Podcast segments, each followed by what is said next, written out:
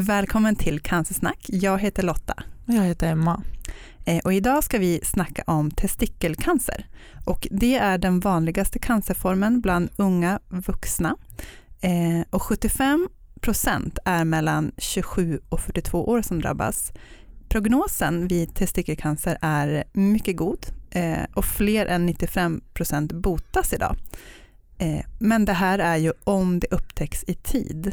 Mm. Men vilka är symptomen? Ska du dra dem, Emma? Ja, men alltså de vanligaste symptomen, det är ju att en testikel kan ha blivit större eller att den känns svullen. Det kan också kännas som en förhårdnad i testikeln. Trots en svullnad eller förhårdnad är det bara hälften av patienterna som har ont i testikeln eller tycker att den känns öm. Mm. Så det känns som att det kan vara lite diffust det där. Men ibland kan det också vara, det första symptomet också vara värk. Mm. Och en del män känner även en diffus värk eller en tyngdkänsla i pungen. Mm. Vi vill uppmana alla killar där ute att kolla bollarna. Och vet du inte hur man gör så finns det en jättebra beskrivning inne på kollabollarna.nu. Ja, in och kolla där. För att det här är otroligt viktigt att faktiskt upptäcka tid. Ja, men nu kör vi igång med dagens avsnitt.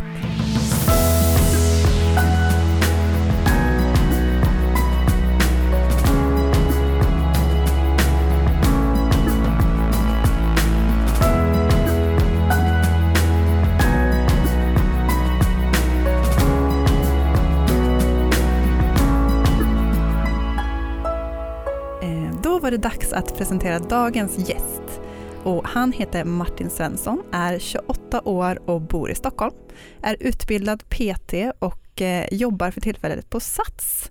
Och han sitter ju faktiskt här bredvid oss nu, så att välkommen hit, Martin.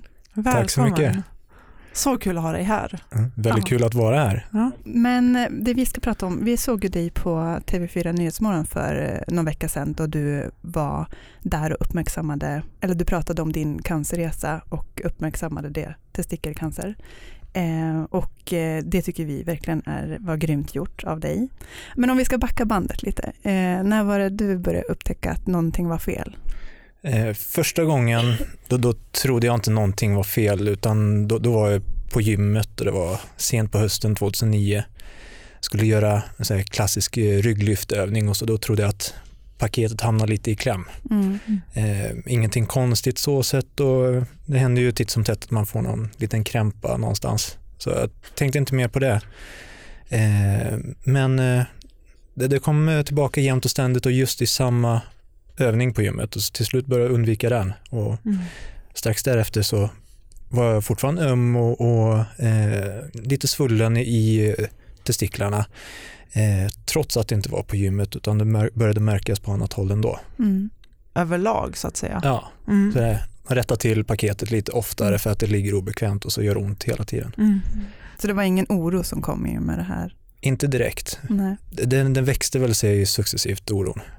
Men samtidigt så var jag ingen aning var jag skulle vända mig någonstans heller. Nej. Hade du någon relation till cancer innan? Ingen alls. Nej. Så tanken var inte alls på det hållet överhuvudtaget. Nej. Jag var 21. I den åldern så försöker man fortfarande hitta sin identitet till viss del, och så mycket av manligheten och pondus och hela den biten, det är kopplat till ens virilitet eller ens sexdrift och liknande. Mm. Mm. Men när började du inse att du måste kolla upp det här? Ja, det var ungefär ett halvår efter att jag hade första känningen, och då började jag faktiskt få en knöl under vänster bröstvårta. Mm. Så gick med den knölen hela sommaren och hade jättekomplex för den. Mm. Det var bara jag som märkte av knölen, men när man verkligen pekade ut den då såg folk att det var någonting. Mm. Hade inte nämnt testiklarna för mamma, och så har bra relation till henne, och vi pratade lite om den här knölen under bröstvårtan. Mm. Och diskuterade lite möjliga scenarion, och så avslutade jag verkligen med det kan ju inte vara cancer. Mm. Nej. Var det vårdcentralen du ringde? Ja, det var väl det enda stället jag kunde komma på. Mm. Så jag gick till vårdcentralen först, och så fick remiss för en mammografi. Mm, okay. Så här, bröströntgenundersökning för kvinnor som misstänks för bröstcancer. Mm. Mm. Men dina andra besvär, du hade liksom inte... Du sökte inte för dem, var det för att det låg... Jag hade totalt förnekat det. Ja. Så att jag visste att jag var öm och så, men jag hade inte ens kollat av mina testiklar överhuvudtaget.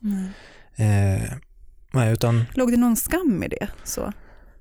Ja, hade helt och hållet skjutit det under mattan, om man säger så. Att vill inte kanske ens bemöta det hela potentiella problemet. Mm. Ta upp det ens liksom. Nej. Mm. Den här mammografin jag fick genomgå, den visade att ingenting var konstigt egentligen, men under omständigheterna så skulle inte det inträffa hos en kille i min ålder. Nej. Enda möjligheten när det fanns för att var om jag hade diabetes, tog insulin regelbundet, om jag tog steroider eller om jag var i manliga varianten av klimakteriet. Okay. Mm. Så det man kom fram till, det var ju direkt att det var hormonrubbningar i min kropp. Det visade, eller mammografin visade inte på någonting. Nej. Nej. Inte cancer. Nej, naturlig bröstförstoring eller gynekomasti som läkarna vill kalla det. Okay. Hur tog du dig vidare efter det? För besvären fortsatte. Ja, besvären fortsatte, så knölen under bröstet var kvar och här kan jag förmodligen inte nog tacka just allmänläkaren på vårdcentralen, för det var han som drog i tråden och verkligen följde upp. Mm. Så när jag hade fått beskedet från mammografin, då var det han som kontaktade mig igen, för han ville driva det vidare med nya undersökningar och ta reda på vad det kunde vara. Mm. Och när jag kom dit en andra gång till vårdcentralen, då var det direkt att är det hormonrubbningar hos en kille så är det ju kopplat till testiklarna. Mm. Och det var då vi kollade av dem, och det var första gången jag själv hade kollat av det. Mm. Så jag blev jätteförvånad när vänster testikel var dubbelt så stor, nästan äggformad och stenhård. Mm. Hur gick det vidare då? Då gjorde de vidare undersökningar på vilket sätt? Då fick jag en remiss för ett ultraljud på testiklarna. Och så här i efterhand så har jag fått reda på att läkaren som utför undersökningen, de får inte lämna besked där och då. Så detta skedde i Skövde när jag pluggade där. Och de är inte så vana att behandla eller bemöta cancerpatienter. Så läkaren som genomförde undersökningen sa att ja, men här ser det inte alls farligt ut. Det är en inflammation, du kommer få lite penicillin och vara bra om 2 veckor. Mm. Då självklart pustar jag ut och är jättelättad och åker hem, och så tänker fortsätta med skolarbetet och plugget. Vi hade ett grupparbete på G. 2 timmar senare när jag ska precis göra en tidig lunch. Mm. Då ringer de från akuten och säger släpp dig och håller, du ska inopereras. Mm. Det fick du på telefon? Det fick jag på telefon. Och ingenting mer fick du veta? Nej, det var att vi är 90% säkra på att det är cancer. Okay. Du behöver opereras nu. Mm. Ja, man blir ju mållös. Jag tror både du och jag blir det, Lotta, nu när vi sitter här. Mm. Dels att det är på telefon och att du bara får veta att det är 90% chans att det är cancer och inget mer. Mm. Det är ju sådär, det får inte gå till sådär. Nej, verkligen inte. Hur gick tankarna? Ibland försöker jag beskriva det som att vakna upp i en mardröm. Det är som att man vaknar från en mardröm, fast istället för att vakna från den så vaknar du upp i den. Mm. Så att, ja, känslan av att försöka nypa sig själv men ändå inte vakna. Jag tror nog både du och jag Emma kan känna igen oss i. Ja, den beskrivningen är att vakna upp i en mardröm. Ja. Och just det här att slitas mellan, vad ska man säga, inte hoppa och förtvivlan. Ja, men hoppa och förtvivlan kanske faktiskt. Ja. Det blir ju, nu måste från jag att som... hoppfullt har gått från sjukhuset till att verkligen kastas ner i förtvivlan på en sekund. Mm. Tänkte du död? Det gjorde jag direkt. Ja. Mm. Ja. Hur förhöll du dig till de tankarna och hur hanterade du den här situationen? Det där är ju mer att en ridå dras undan från ens ögon när man verkligen ser att livet är väldigt skört. Mm. Och du är inte odödlig trots att du är 21. Precis. Och då tänkte man att min stund kommer.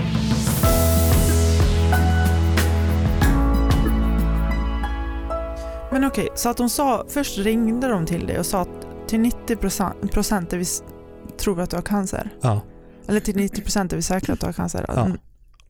Och sen säger de det att du får inte... Du ska inopereras nu. Du får inte köra bil hit själv, för du kommer inte vara i stånd att köra härifrån sen efteråt. Mm. Men hade du någon som kunde köra dig? Nej, jag fick ta en taxi. Mm. Men och sen fick du mer information då när du kom upp till sjukhuset? Nej, jag blev avsläppt vid akuten. Jag fick vänta på att bli inlagd på akuten i 4 timmar kanske. När jag var inlagd på akuten var det kanske 2 timmar helt ensam där också innan jag kom till en avdelning. Och ingen information på vägen. Då var du också själv. Så... Ja. Men den här tiden så himla... bestört, eller vad ska jag säga? Det är fruktansvärt. Bara 21 år har fått ett cancerbesked. Ja.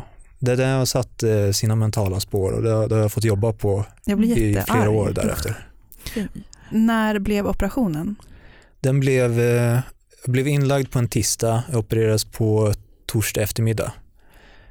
Så jag var sist prioriterad på akuten för jag var inte akut döende.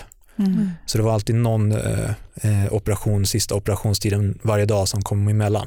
Så låg du på en vårdavdelning då, tisdag till torsdag? Ja, jag låg på en urologavdelning och så fick jag fasta 20 timmar om dygnet för en eventuell operation. Förlåt, men ja, det där är ju också så, det klassiska. Alltså, jag blir så arg. Nu blir jag arg igen. Det känns som att... Ja. Nej, men jag har jobbat som sjuksköterska och det är ju ofta det är så. Och även, är det så? Ja, det är jätteofta det är så. Det är resursbrist. Ja. Så var det ofta med min man också.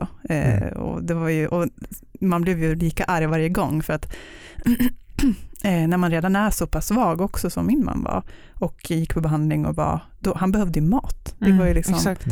Men vad gjorde du? Alltså, hur gick dina tankar av den här tisdagen till torsdagen? Det är ändå lång tid. Det är väldigt lång tid och i brist på information så pendlar jag ju mentalt från att jag kommer segla igenom alltihop detta och kommer vara helt oskadd efteråt, inga besvär alls eller någonting, till att ja, men hur ska jag skriva testamentet och hur vill jag ha min begravning? Det svåra var ändå att delge beskedet till mina föräldrar och närstående via telefon. Ja just det, för de fanns på håll. Ja, de bor 20 mil därifrån. Och både mamma och pappa har delvis här jourbaserade yrken så de kan inte bara släppa allting en dag och så komma nästa. Nej. Kunde du prata mycket i telefon eller hur fördrev du tiden? Av någon anledning blev jag placerad i mitt eget rum och det kanske var bra det också. Så här i efterhand, det har jag inte reflekterat så mycket över. Hade en tv i rummet så försökte bara låta tiden gå och titta på tv. Det var jättesvårt att hålla fokus på någonting med alla tankar som susade omkring. Jag fick ta en tur till sjukhusets bibliotek och försökte läsa en bok men kom kanske en fjärdedel innan jag gav upp hoppet där för jag kunde knappt läsa ett stycke utan att behöva börja om kanske 3 gånger. Nej.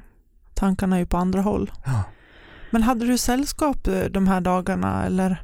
Nej, och det där är ju någonting som jag fått lära mig i efterhand att det borde jag ha gjort annorlunda. Men eftersom självförtroendet just gällande könet och så var ganska skört i det läget så hade jag inte berättat allt fullt ut för klasskompisar. Nej. Vad sa du till dem? Jag sa att jag kunde inte komma på grupparbetet utan jag behövde åka in på akuten och opereras. Och så hör jag av mig när jag kan prata igen. Ja. Du sa inte vad det var för operation? Eller? Sa ingenting annat. Jag hade inte nämnt det här med mammografin och så heller för det var för stor pinsamhetsfaktor där också. Hur lång var operationen? Jag vet inte om det var 1 eller 2 timmar. Jag brukar likna det ungefär som en blindtarmsoperation så att det är inte så svårt egentligen. Man går in via ljumsken och så letar man upp sädesledan så drar man upp testikeln där igenom och så bara klipper av och sen syr ihop allting. Okay.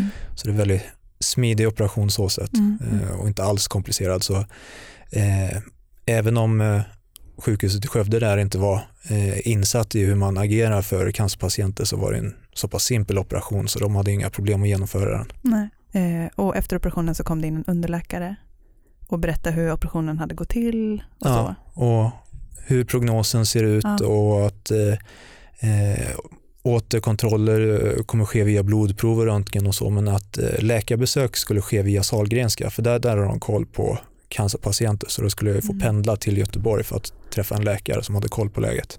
Okej. Kunde du känna dig mer trygg då med den informationen? Eller var den fortfarande otillräcklig kände du? Jag kunde pusta ut i alla fall för då visste jag att jag hade om man pratar cancer allmänt så hade jag oförskämt bra prognos. Mm. Så där kunde jag ju inte klaga, men det hade ju satt sina traumatiska spår. På det mentala. För du hade ju ingen aning om prognosen innan du fick höra det från underläkaren. Så jag hade ju varit där i 3 dagar och inbillat att det var döende och kunde kanske gå bort nästa dag lika gärna. Mm. Hur länge fick du vänta sen? För det blev behandling. Jag blev erbjuden behandling i preventivt syfte för att minska risken för återfall. Det var ett eget val du fick ta då? Ja, så som jag har förstått det så kan läkare erbjuda behandlingar och vårdplaner, men de kan ju inte tvinga en att följa det. Utan exakt. Det är alltid ett eget val från patienten. Och eftersom jag redan hade mått så mentalt dåligt för operationen och hela den biten och fortfarande inte allt för insatt i det här med cellgifter, så valde jag bort det. Mm. Läkaren sa det också att här är helt uppehållet till dig att det är i preventivt syfte, du är cancerfri just nu. Det finns de som inte väljer behandlingen och aldrig får återfallen då. Mm. Så då åkte du tillbaka till din studentlägenhet och skulle fortsätta ditt studentliv? Eller hur? Ja. Vad hände då? Eller hur gick du liksom vidare efter från det här? Ja, jag visste ju inte, eftersom jag inte hade någon relation till det tidigare så hade jag ingen koll alls på hur jag skulle bemöta det. Nej. Så jag stack ju huvudet i sanden egentligen. Mm. Jag begravde mig i plugg och jag begravde mig i extra jobb. Mm. Så i kanske 6 veckor därefter så hade jag inte en ledig dag. Nej. Och därefter däckade jag typ i 2 dagar för att hela kroppen var slut. Mm. 4 veckor senare träffade jag läkare i Göteborg. Blev erbjuden den här extra behandlingen preventivt syfte och skulle följa återkontroller i 5 år. Sen hade jag valt behandlingen så skulle det vara återkontroller i 10 år. Okay. Mm. Men var det någon mer information?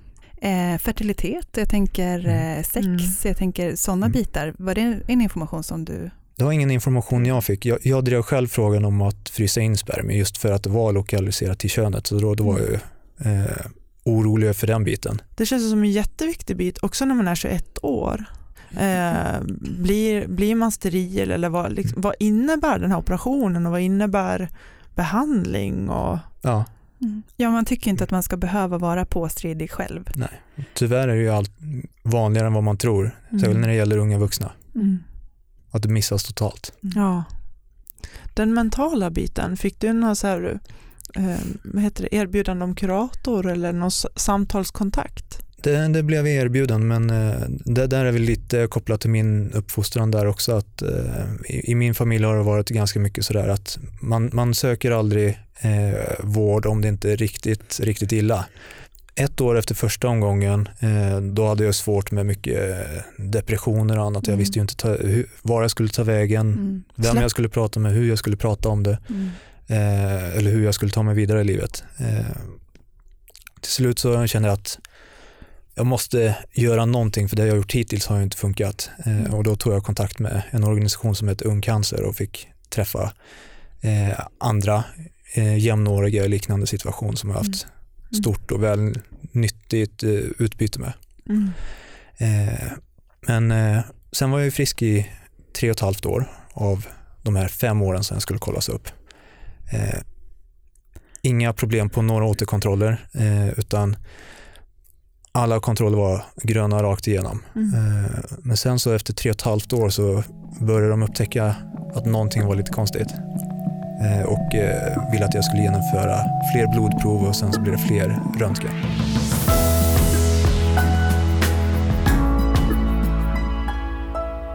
Okej, men någonting var konstigt, var det på blodproverna som... Det var det. Så det här beta-HCG som nämnde tidigare, det hade börjat stiga igen.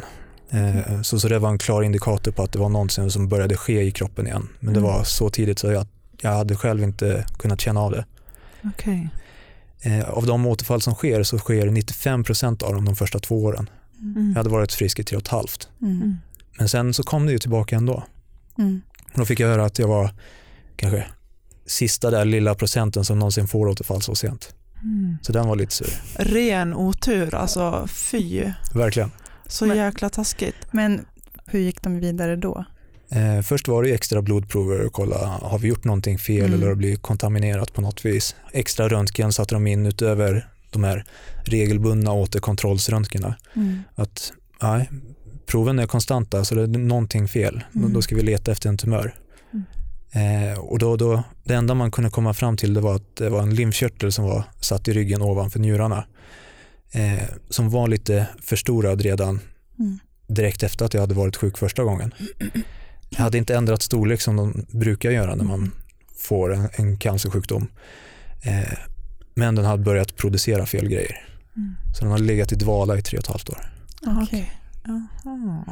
Och då fick du besked om att det här var ett återfall? Ja. Okej. Vad var nästa steg? Då var det cellgifter. Så den behandling som jag hade valt bort i ett preventivt syfte, det var det som var första steget i en behandling. Skulle inte den funka så skulle man bygga på med fler behandlingar därefter. Okay. Hur var din reaktion när du fick reda på att du hade fått ett återfall? Det var lika overkligt andra gången som första, så att smällen tog precis lika hårt. Men då startades behandlingen upp på en gång. Ja. Fick du information om hur länge den skulle pågå? Den här gången, nu hade jag flyttat till Stockholm efter studierna i Skövde. Och då istället för att behandlas i Skövde och gå på återkontroller i Göteborg så skulle jag behandlas i Stockholm. Och här har de ju väldigt bra koll på hur man ska bemöta en cancerdrabbad.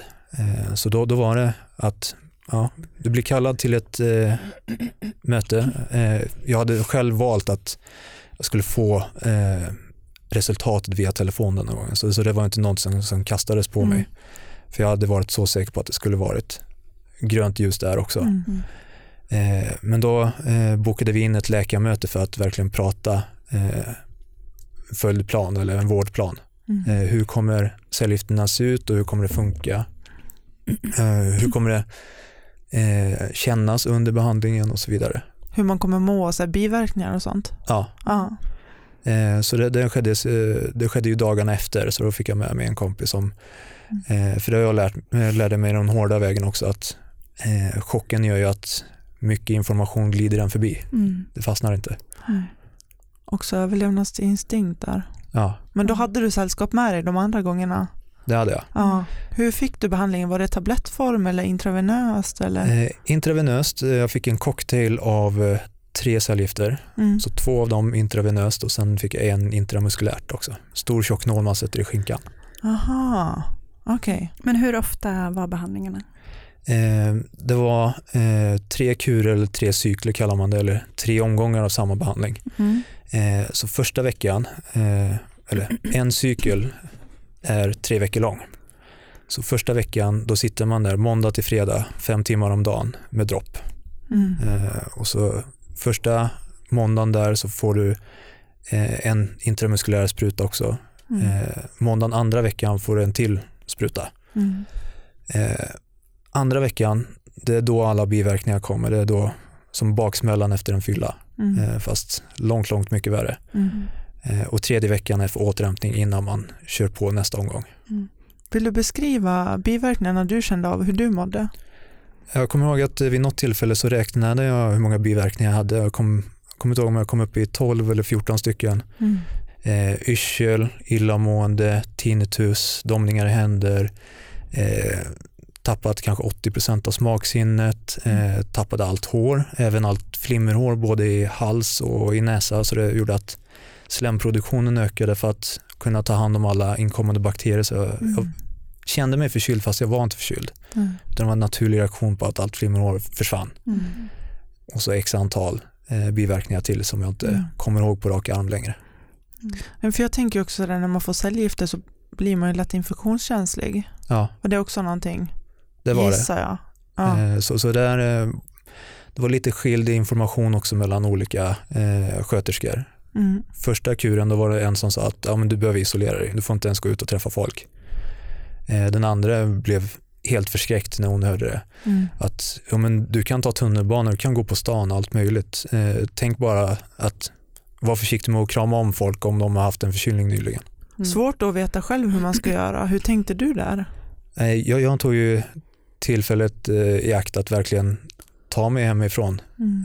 Och jag hade gjort jag hade ju lärt mig från första omgången också att jag mår inte bra om jag får vara för ensam.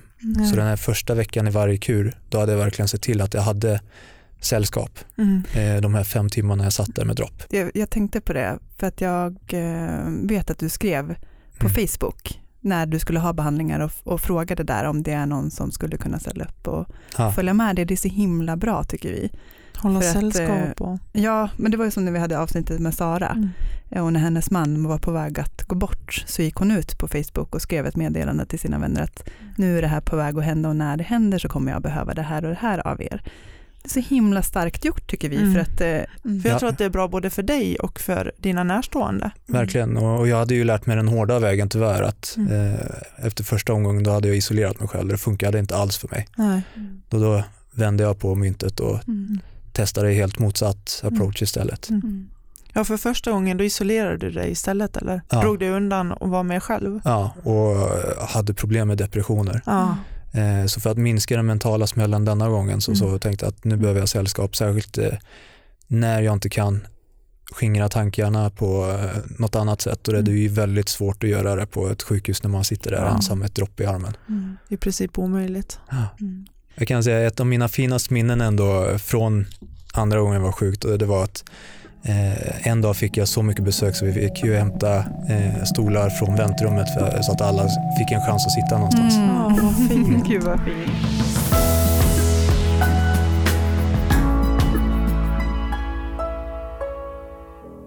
Men hur har stödet varit för dig? Alltså, så här, hur reagerade familjen och hur berättade du för familjen?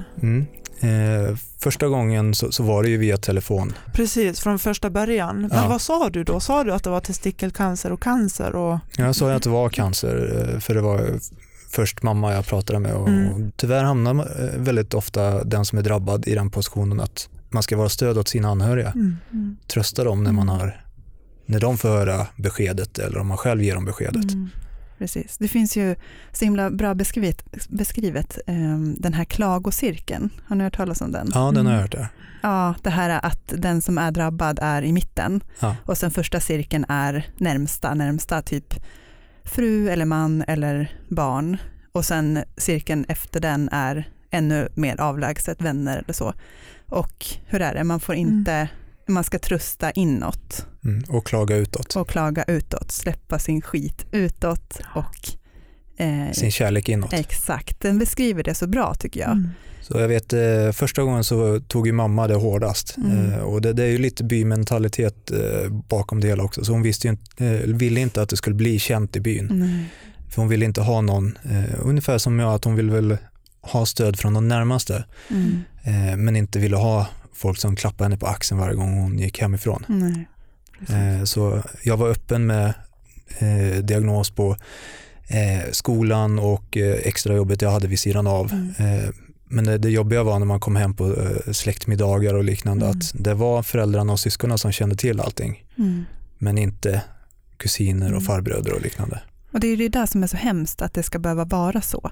Och att det ska ligga så mycket stigma och fördomar i oss och speciellt i de här mindre byarna.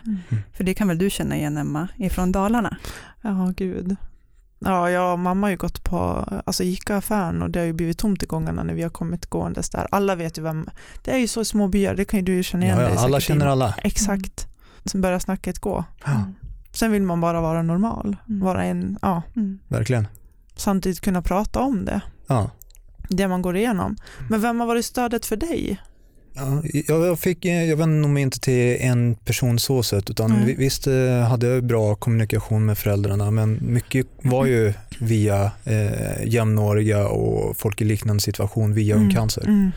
Så att de anordnar ju medlemsträffar precis. Tror jag varannan vecka.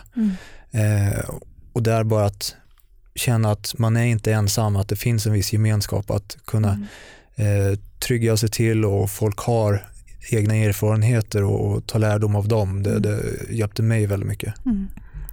Ja, för det där, vi har ju också varit engagerade ganska mycket Ung Cancer, och den organisationen har ju hjälpt oss också jättemycket. Mm. Och sen så leder det till att man känner en väldigt tacksamhet också, så man engagerar sig väldigt lätt och väldigt mycket i den organisationen. Mm. Så haft perioder har jag varit nästan överallt ideellt engagerad i den organisationen nästan samtidigt. Mm. Ja, du har pärldagar också i Stockholm, eller du är volontär? Ja, jag är volontär just nu. Jag startade upp och drev dem i Stockholm de första 2 åren. Jag var medlem, jag hjälpte till att anordna medlemsträffarna ett par år. Jag var till och med med i styrelsen en kort period där. Mm, just det. Ja, det är en grym organisation, så är det ju bara. Finns det något mer sätt som du har hanterat din cancer på? Som sagt, man tar mycket lärdom av andras tips och tricks och deras historier. Så jag visste det att andra gånger jag var sjuk, att för att ta mig igenom behandling på bästa möjliga sätt så behövde jag en morot att se framåt. Mm. Mm. Så jag bokade min drömresa till Australien under pågående behandling. Ja, det här måste du få berätta om, för det här är ju bara så bra gjort. Alltså jag är så imponerad att du gjorde det. Mm. För att hur var det? Du gick på behandling. Ja. Och sen under samma tid så bokade du en resa till Australien. Jag sökte upp en resebyrå i Stockholm som var specialiserad på Australien. Mm. Tittade igenom i stort sett alla deras broschyrer och plockade ut allt vad jag ville hitta på. Mm. Och så sätt ihop detta till en resa till mig. Får ta max en månad, för jag måste tillbaka till första återkontrollen sen. Mm. Hur hjälpte det dig i din... Dels under behandlingen så var det den bästa moroten man kan se framåt. Vem vill inte åka på sin drömresa? Mm. Mm. Sen efteråt så väldigt, väldigt tacksam att jag genomförde det, för att förmodligen bästa sättet jag någonsin kunnat göra det på, för att få tillbaka tron på mig själv och min egen fysiska förmåga. Mm. Jag var fortfarande jättesvag. Jag hade tappat all muskulatur och styrka under behandlingen. Gått upp 13 kilo i rent fett under behandlingen. Mm. Och inget hår på kroppen, typ likblek. Åkte iväg själv till Australien en månad. Mm. Ja. Men det är en otrolig styrka att kunna göra det, alltså i det stadiet, både fysiskt och mentalt. Mm. Att ta det där steget och bara våga, nej men det här vill jag göra. Mm. Och då gör man det och bara slänga sig ut. Ja. Mm. Ja, de första dagarna i Australien var man ju lite orolig vad 17 har hittat på. Jag får höra hur dina tankar gick och vad tankarna. Satan är på andra sidan jorden. Händer någonting här, hur 17 ska man hantera det? Men allt eftersom så smälter den undan och man inser att man klarar sig bättre än vad man kanske trodde eller vad man har satt på sin offerkofta. Mm. Att jag är inte så liten och klen och svag och helt hjälplös som jag trodde. Nej. För det är ju väldigt lätt att känna så när man blir drabbad av cancer. Man blir ju man känner sig maktlös och man blir väldigt liten. Ja. Självförtroendet får ju sig en törn. Ja. Och då är det ju, en sån där sak är ju verkligen perfekt då, att få ett kvitto på att jag har fortfarande kapaciteten och förmågan och jag är inte så liten som jag trodde. Nej, det var ju som en liten verklighetsflykt också, att här nere är jag inte sjuk, här är en helt annan värld, här är en en fantasivärld komma till. Mm. Det var en ganska smidig inkörsport också till att börja klara sig själv efteråt. Mm. Han inte tänka för mycket heller kanske, när du hela tiden hade någon plan. Och det var ju, man var inte rädd för morgondagen, för det var alltid någonting att se fram emot nästa dag också. Mm. Vad gjorde du i Australien? Vad gjorde jag inte? Ja. Nämn några saker. Kanske säga topp 3 eller någonting. Det vet jag 17 om jag klarade det eller. Topp 5 då. Väldigt kort, så jag tog en roadtrip, hyrde en bil, körde längs sydkusten, fick mata kängurus, höll i koalas, jag sov under bar himmel i öknen, badade i vattenfall och vattenhål, jag snorklade i barriärrevet, tog in på en resort på en tropisk ö i barriärrevet, hoppade fallskärm, besteg bron i Sydney. Så massa coola grejer som man vill ha på sin bucket list. Grymt. Men vi vet ju också att du har bestigit berg. Det har jag gjort. Så jag börjar väl i en liten annorlunda ordning än de flesta bara. Så de flesta tar väl närliggande lite mindre berg. Ska det vara så ska det vara, tänkte du. Ja, varför inte? Vill du berätta? Kilimanjaro va? Ja, började i Tanzania, bestiga Kilimanjaro, ett par dagar safari Åkte vidare till Uganda för bergsgorilla safari. Går till fots ut i regnskogen och verkligen är precis mitt in på dem. Ja. Och så avslutar i Zambia vid Victoriafallen. Mm. Det där med gorillorna, det verkar så otroligt häftigt. Det var mycket mer intensivt än vad jag trodde det skulle vara. Rusar de emot den, då ska man inte springa. Det är det sista man ska göra. Så mot slutet så helt plötsligt hoppar en gorillahona ut ur buskage och springer rakt emot mig. Självklart rycker man till och försöker vika av lite åt sidan utan att springa. Men hon passerar precis till höger om mig och så, när hon passerar så får jag en lätt klapp på låret. Om det var ett bra eller dåligt tecken vet jag inte. Det var bra. Det måste ha varit bra.